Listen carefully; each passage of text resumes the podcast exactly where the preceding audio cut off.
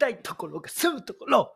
段ボール1個スーツケース1個ギター1本で2歳のゆっちゃんと旅する鳥山よしきです。ノマド生活をしながらマーケッターをしたりコピーライターをしたりオンラインスクールの運営をしたりしております。運営ですね。はい。デジタルマーケターでございます。今日のテーマはプロセスエコノミーオブジャパソンということで、ウェブライティングスクール運営して、自身もウェブライター、ウェブディレクターやっている、えー、会社を経営しているジャパソン氏のですね、えー、商品販売の裏側を話していただきます。えー、フリーランスの方、そして一人起業家の方、小規模経営者の方は、すごく参考になると思います。特にですね、あの始めたて、これから、えー、収益伸ばしていくぞとか、これから初収益化だぞだぞという方はですね、えー、僕今回3つね、ポイント、えー、気になったところを、これはっていうところがあります。その3つっていうのは、1つ目は、本当にやりたいことかと。それやってることは本当にやりたいことかどうかっていうのが1つ目です。で、2つ目が、じゃあそのやりたいことについてどう軸を見つけたのか。どうやって、えー、それが自分の軸定まってバシッとやりたいことに結びついたのかというのが2点目。そして3点目が、まあ、初の商品販売で、えー、気をつけたことですね、まあ、ジャパソン氏は、えーまあ、フロントエンド前に最初に売るような低価格の商品とバックエンドまあ、値段が上がって後ろで売るような商品と、まあ、フロントエンドはね、販売してたんですけれども、今回、まあ、ライティングジャパソンっていうウェブライターがね、えー、半年で文字単価2円まで受注するように成長するための講座バックエンドの初リリースで、この時にすごく気をつけたこと、価格設定、えー、に関係してくることでございます。まあ、これからね、初めて商品販売するとか、えーバックエンドを設計していく、フロントエンド、バックエンドの2つの2種類の商品を設計していくとかいう方の参考にすごくなると思います。3つですね、ポイント。1、本当にやりたいことなのか、それ今やっていることが。2つ目、その軸をどうやって見つけたのか。そして3つ目、初の商品販売で気をつけたことということで、フリーランス、一人企業家の方、これから収益上げていこうという方は参考になさってください。それでは、行ってみましょうどうぞ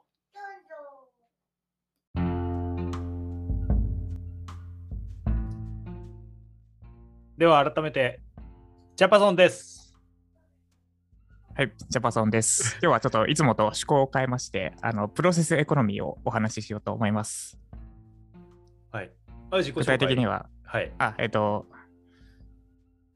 株式会社ジャパソンをやっていて、で、ウェブライター向けにオンライン講座だったりを販売し販売している、提供しています。ジャパソンです。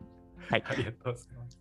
で、そのオンライン講座販売とかの、まあ、いわばマーケティングを仕掛けているわけだけれども、そのなんか、はい、葛藤期みたいな、こんなこと進んでますよっていうのをちょっとシェアしてくれるとですね、プロセスっていうのは。はい。お願いします。で、えー、今、状況をお伝えすると、ふえー、専門用語で言うと、バックエンドの商品ですね、を開発中というか、作成中。で、まあ、今が2022年1月30日なんですが、2月1日から開講するので、まもなくあと2日で開講ということですね。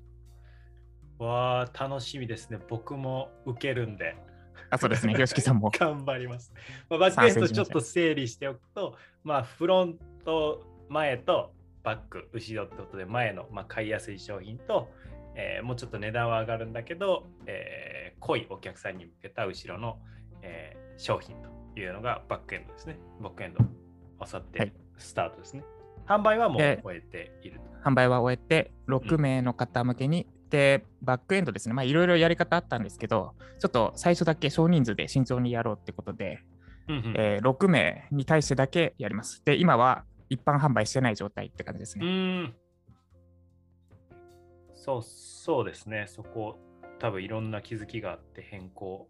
僕も売った後に変更とかってガンガンするんで、一発目はそうですよね。うん。で、これがなんかついにようやくかって感じですね。ウェブライター向けに、そのなんかやっていこうって決めたのが、7月か6月とかね、はいはいはいはい2021年の。で、まあ、フロント売ってバック売ってって、YOSHIKI さんにその、なんだ、今後の流れみたいなのを作っていただいて、ずっとやってたんですけど、やっとバックエンドいや、来ましたねスタートす。るようになったんですね。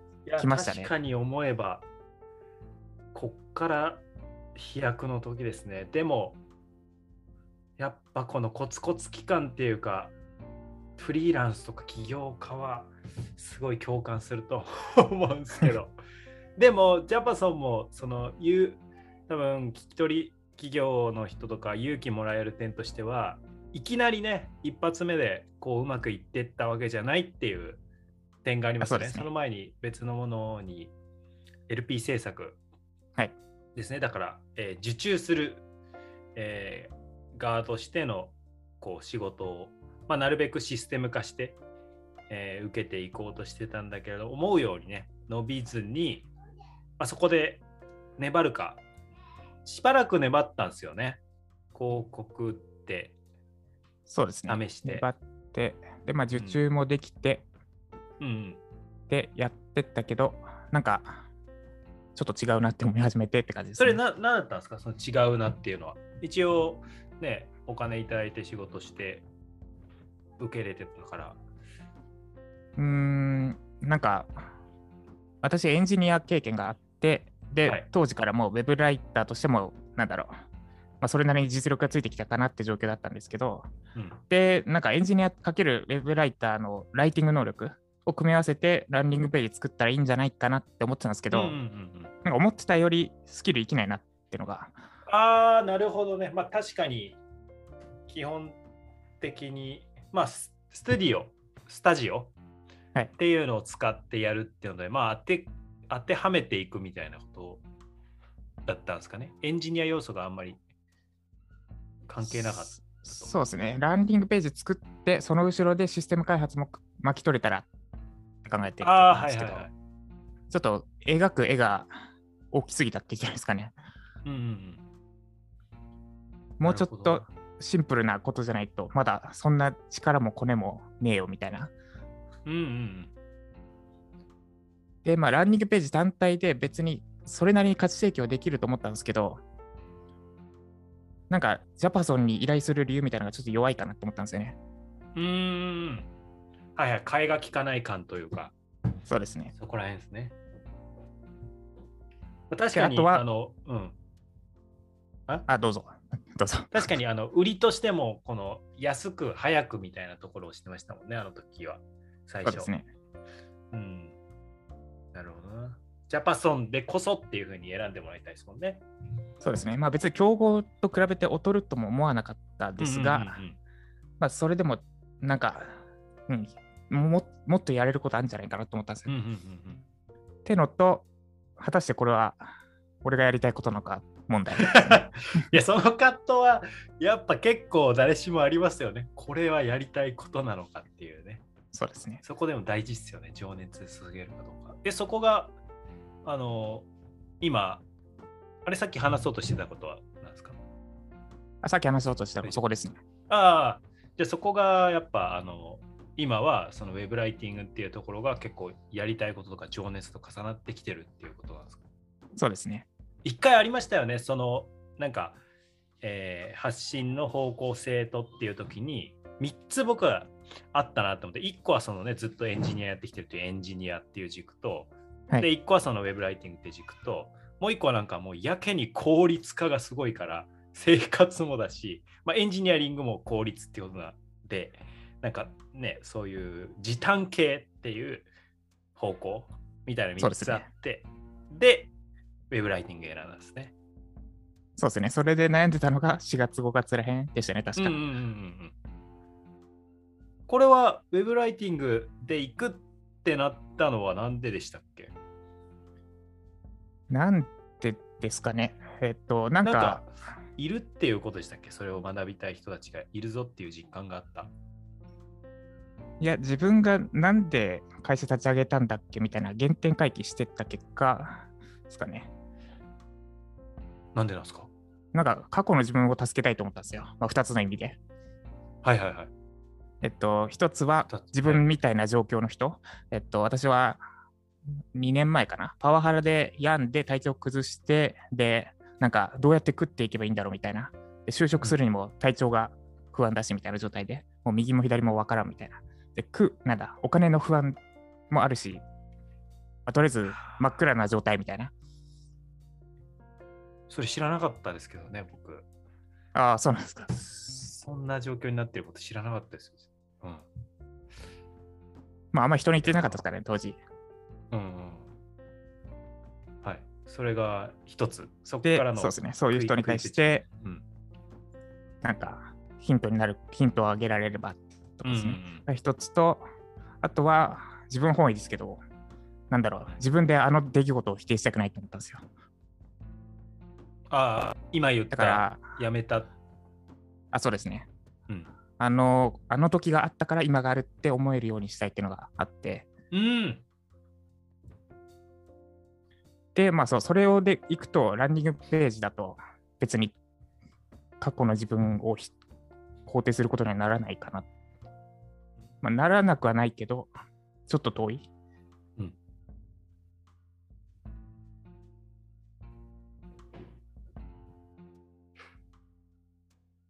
そうですね、その辺ですね。今の無音に何か込められてなるほど。ちょっとあれですね、いろいろ思うことがありすぎて言葉にならないですね。いや、すなるほどな。でも、そのやっぱり、えーじゃあなどう食っていこうっていう時に、まあ一番、あのーなんだろうな、身につけやすくお金にもしていける。まあ、あと、その、何？好きな場所で働くっていうか、その会社っていう場所に縛られないみたいなところで言うと、ウェブライティングっていう機能がすごくできていたっていうことですね。経験とか、その、か私自身の稼ぎやすさで言ったら、多分エンジニアスクールとかのが、なんだろう、うんし規模大きいし、で、かつ私もプログラミングの講師経験あるんで、やれるしってのあったんいや、ですけど、そうですよね。講師6年ぐらいでしたっけ？えっ、と、そうですね、6年ぐらいか。うん10年いてすごい、4年目からずっとやったから。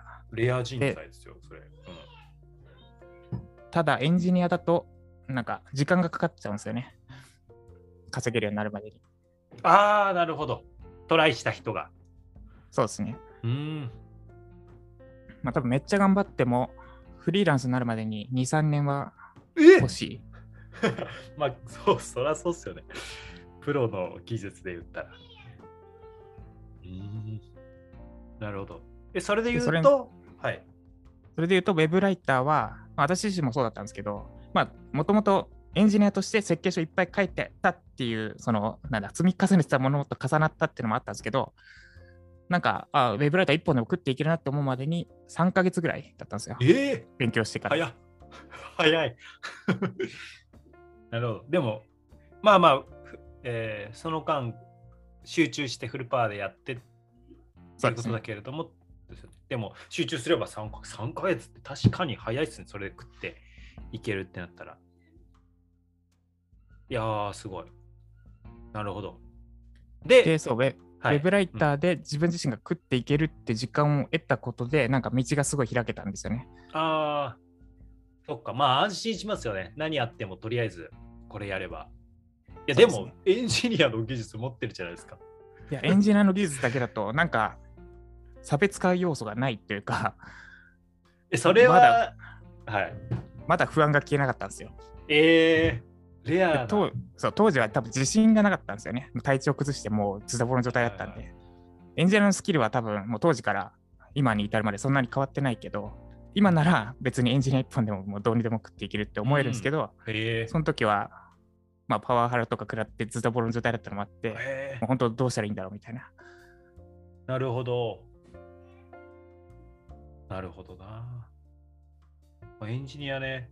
まあでも、多分そういうのって結構、あの、ワンスキル持ってるようなフリーランスとかって、僕は多いのかなって思って、例えば、えっ、と、何、デザイナーっていうんでも、大抵デザイナーで学ぶ、学んでるとかって周りにいっぱいデザイナーいるじゃないですか。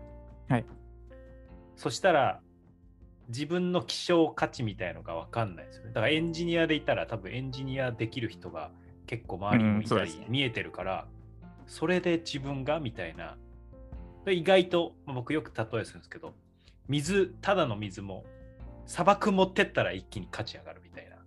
ああそれなんか求めてる人のところにコンって持っていけば、まあ、それもマーケティングでいうポジショニングっていうやつだけど、なんか価値あるから、とかエンジニアすごい9年ぐらいやって6年ぐらい教えてるって、その時聞いた時言ってたんで、すごいなと思ったけれども、やっぱマインド面とかもあるんですね。まあ、あと、まあ時間がかかるっていうことで、ウェブライティングを選んだと。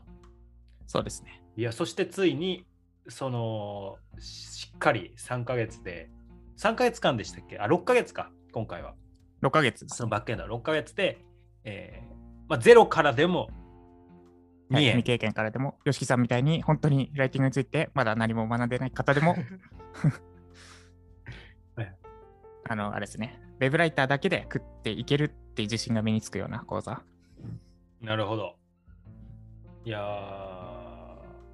まあ、僕コピーは書くことしてるんですけど、ホームページ書いたり。はい、またなんか違うんですよね、そのメディア構築の何か検索してきたっていう人、うん、そうですね。これがね、ちょっとね、学ばせてもらいますよ、ゼロから。しんどそうだなって僕思ってますけど。いや、楽しいっすよ、きっと。それはよかった。それはじゃあ楽しみ。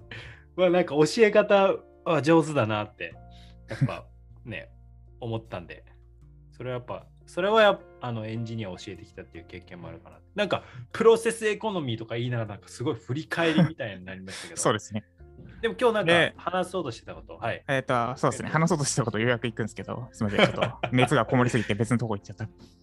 えっとですね、今、まあ、ライジャパ2月開校で、まあ、同期制度ってのを設けたんですよね。少人数で、そのバックエンドがライライジャパですね。ライティングジャパソンですか、はい、正式名称。うん、そのなんだ、自動化っていう意味で言うと動画にしてで売り切りというか売ってであと放置できる状態、まあ、プラスアルファ添削、うん、添削は見る添削は受けるよぐらいのでだったんですけど、うん。まあ、それよりもなら、うん、2月開校で8月までっていうふうに期間区切って、うん、で同期同期制度を設けてやっていくいきますと。あ同期のメンバーがいるってことですね同期制度。そうですねああ、いいっすね。まあ、一緒にやっていきましょうね感ですね。はいはい、で、今、まさに、まさしく作ってるところなんですけど、私自身がその記事の書き方、作るため、作り方を教えるために、そもそもどうやって作ってたっけなって、自分で記事書い書こうとしてるんですけど、うん、でただ、このやり方、文字単価2円のクオリティじゃないな問題があってなんかどういうことですか？クオリティが高すぎるということですか、そうですね。ここまでやらないわな、普通みたいな。じゃあ、え ?2 円以上いっちゃうんですか？このやり方でやったらそうそうなるりますね。おで、どうしようかなと思ったんですけど、まあでも、とりあえず私はこうやりますってのを教えた上で、まあでも、文字単価2円でここまでやっちゃうと、なんかもう、なんだろう、1ヶ月で2記事ぐらい書いて終わりになっちゃうんで、まあ、その現実の落としどころを探さなきゃいけないかなってとこですね。1回です2記事か。うん。落としどころ。そこで、ああ、その、まあ、ステ現実問題はそのその領域でやる前にってことですか？いや、本当ならこれぐらい工数かけていいものを作りたいけど、うん、実際は、まあ、お金も稼がなきゃいけないから、それはつまり数をこなさなきゃいけないからってことあそうですね。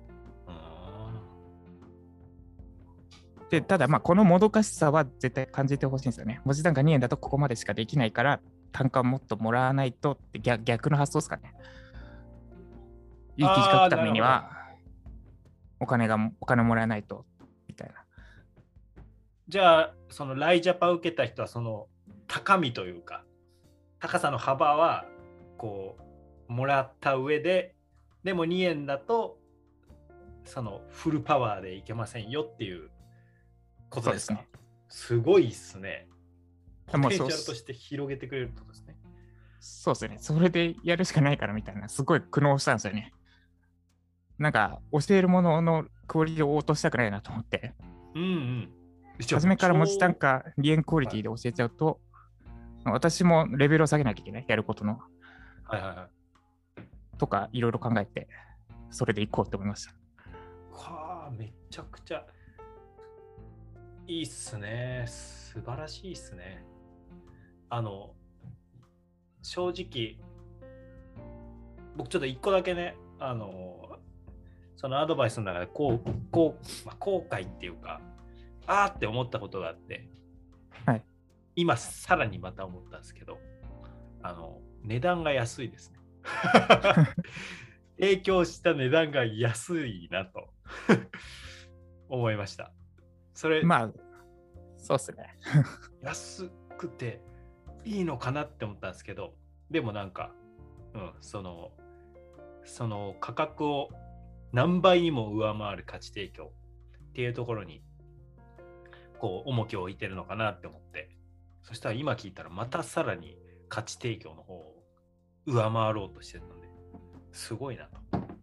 ラッキーですね、これ、あの、受講入れた人。そういうふうに僕、マジで思ってます。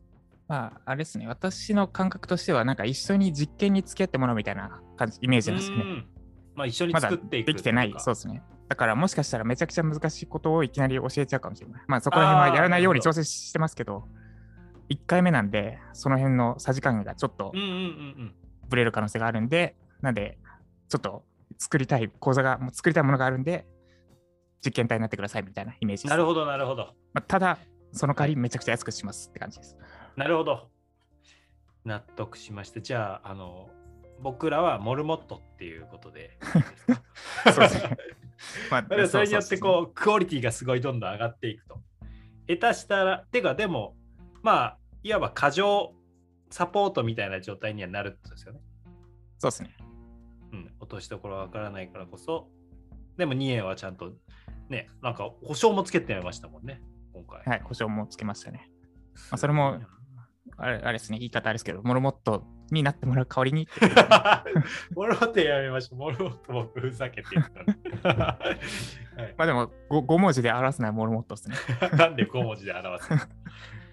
まあまあまあ、仲間っていうかね、一緒に作っていくメンバーってことですね。いやー、楽しみにしてます。そんなところですか？今日。えー、っと、あともう一個は、もう一個あるんですけど、はい、ウェブライターとして、なんか、専門性のない分野で、どうやって専門性作っていくかみたいなのも扱うつもりでいるんですね。専門性のない分野っていうと、例えばどうですか？例えば私で言うとエンジニア経験ある。で、音声配信も、まあ、吉木さんともこうやって何回もやってるから経験ある。はい、で、知見もある。っていう人は、まあ、そっちでやっていけばいいと思うんですけど、何もない人もいると思うんですよね。うん、本当に、まあ、ゼロで、うんと、なんだろう、例えばジムの仕事してきましたとかっていうそうですね。ことですね。で、そういった人がどうやって専門性作っていくかを作るときに、私自身も専門性ない分野で記事書かないと教えられないなと思って、でな、何を書こうかなって思ってるんですよ。じゃあもう本当に今考え中の領域のってことですか？うん、間を取って、まあ、キャンプぐらいが多分現実的かなってとこですね。キャンプ私趣味ではあるけど、人に教えるためにはやってないんで。うん。あ、じゃあ自分のこうやってるものの中から。そうですね。えー、え、手ぬぐい 手ぬぐいは、手ぬぐいパンツはどうなんですか？手ぬぐいはあれですよ。需要がないんですよ、案件の。そっか、需要ないとね、そもそもいい記事だろうが見られないですもんね。それは間違いないです。で需要がありつつ、うん。なるほどな。サウナはどうなってくるんですか？なんか需要ありそうなんですけど、サウナ好きじゃないですか。サウナも調べたんですけど、需要は微妙っすね。あ、微妙？え？あ、調べないあんまり。うんと、記事、ウェブライターの案件があんまりないって感じです。ああ、なるほど、なるほど。だから、かけたとしてもっていうことですね。そうですね。うんなんか結構市場規模と関係してくるのかなと思ったんですけど。そうか、じゃあ、ウェブライターとして、あの、仕事を受けやすいっていうところまで見てくれるんですね。そうですね。もうそこをスタートですね。そもそも案件あるかまず見ましょう。はいはい、はい、で、その中で、なんか自分とピンとくるものを探しましょうっていう順序です。ああ、なるほど。じゃあ逆に、あの、こだわりなか専門なかったら、そこに合わせて、その中から選んでいきやすいですね。そうですね。ここに自分のなんかこだわりあるけど、市場に需要ないですみたいな時は、これはどうするんですか？これはもう。これはなんかちょっともう後回しですね。一旦まず文字単価2を目指したいので。ああ、じゃあ需要があるところに、の中でこう選んでいくとですね。そうですね。私、私ぐらいになったらって言い方あれですけど、私ぐらいになったらサウナの記事で多分実際に食うことはできると思います。ええー、なんかどうにかして。なるほど、まあ、どうどう。どうやるのかちょっと今すぐ出てこないですけど。どうにかして。はいはい。だから書きたいもの書くのは後回しですね。まあ、現実的なところで稼げる分野でかつ書きたいもの。そのバランス取りつつ。なるほど。すごいっすね。それ自体がもうそこのマーケティングですね。需要を探して当てに行く。えー、なるほど。で楽しみにします。僕もね、なんかあの、ね、音声配信のメディア作って、まあ、一緒にライターさん入ってもらって作ってるけど、はい、僕自身のなんか書こうかなって思ってるんで、それと別に。ああ、別に。はいはい。ずっとそれとすげえ考えてるんですよ。なんかゼロから書くときに。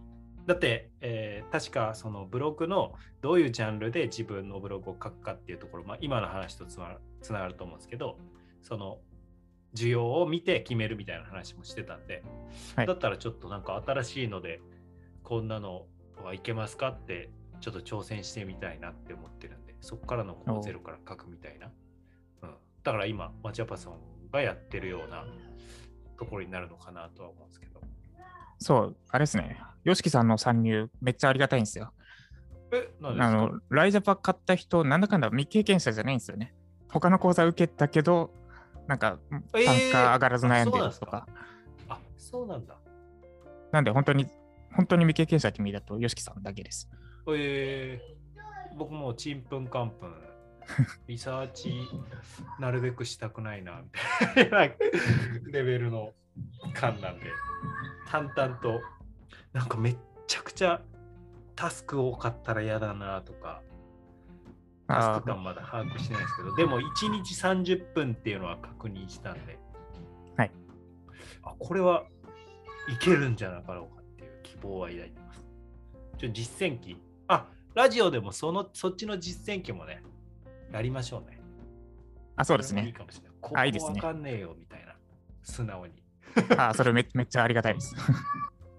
やっていきましょう。OK、それは、えー、おそらくジャパソンのチャンネルでやっていくかなと思いますので、ジャパソンのチャンネルはリンク、説明欄のリンクに貼っておきますので、ライティング興味あるという方は、えー、ジャパソンチャンネル聞いてみてください。はい、聞くだけで文字単価上がる放送で、ラジオでございます。あとなんか言い残したことありますか？あとは、このやっぱ講座作ると、なんか自分の頭の中がすっごい整理されるなってのは思ってます。ああ、そうですね。やっぱ教えるとかが一番結局自分が一番教わってるっていうか成長してるみたいな。そうですね。講座やって成長するのを生徒よりも講師ですよね。いやーもう本当にずっと教師やってきてるんで分かりますけど、僕だからもう挙句の果てに生徒に授業をさせるっていうところに行き着きましたからね。英語講師やってて。それ絶対あの勉強に、だって教えるってなったら、いや、準備しなきゃって、この時にすごく成長するなって思ったんで、まあ、グループでね、分けてあの授業やってもらったんですけど。面白いそれちょっと面白そうですね。特定のなんかテーマ与えて、それについて10分ぐらいで講義してくださいみたいな。うんうんうん。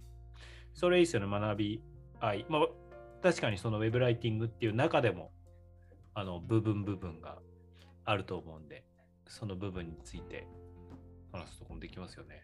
なんかそういうワーク形式やっぱ可能性感じてるんですよね。教師やってても。アクティブラーニングっていうんですけど、自分で受け身で受けて、うん。